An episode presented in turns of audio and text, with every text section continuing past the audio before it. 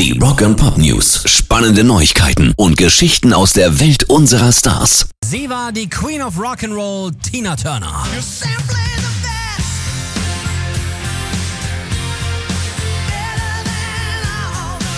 Jetzt ist sie leider mit 83 Jahren verstorben und wir verneigen uns schon den ganzen Morgen vor dieser Ikone, vor dieser Diva, der Legende und dem Superstar Tina Turner.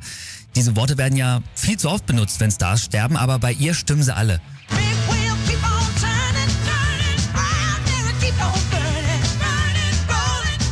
Sie ist vor allem, muss man sagen, eine Inspiration für Opfer von häuslicher Gewalt. 1976 hat sie sich aus der toxischen und auch gewaltvollen Liebesbeziehung mit Ike Turner selbst befreit, sie danach neu erfunden, hat ihr ihr ganzes Geld weggenommen, mhm. aber eben nicht den Stolz.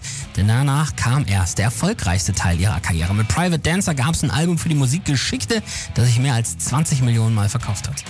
Ja, und Schauspielerin Angela Bassett, die hat über Tina mal gesagt, für sie wurde das Wort Comeback überhaupt erst neu erfunden. Kann man nur zustimmen, ne? Absolut. Elvis war großer Fan von ihr und auch Janis Joplin. Who are your favorites? Tina Turner. She's my current favorite. She's the best chick ever. Fantastic singer, great dancer, fantastic show. Would you be shocked if I didn't know who Tina Turner was? No, a lot of people don't, but that's too bad. Das oh. ist krass, oder? Der Moderator aus dieser Aufzeichnung, das ist auch schon länger her, aber der hatte gar keine Ahnung, wer Tina Turner ist. Und Janice sagt da schon, ja, viel zu wenig Leute kennen sie, aber das ist eigentlich super schade, weil sie so gut ist. Ja, man muss sich mal vorstellen, das war 1970. Es muss vor 1970 gewesen sein, weil mhm. Janis Joplin da ja schon gestorben ja, ist. Ja, ja. Und da hatte sie Tina Turner schon im Auge. Auf dem Schirm, ja. Heftig.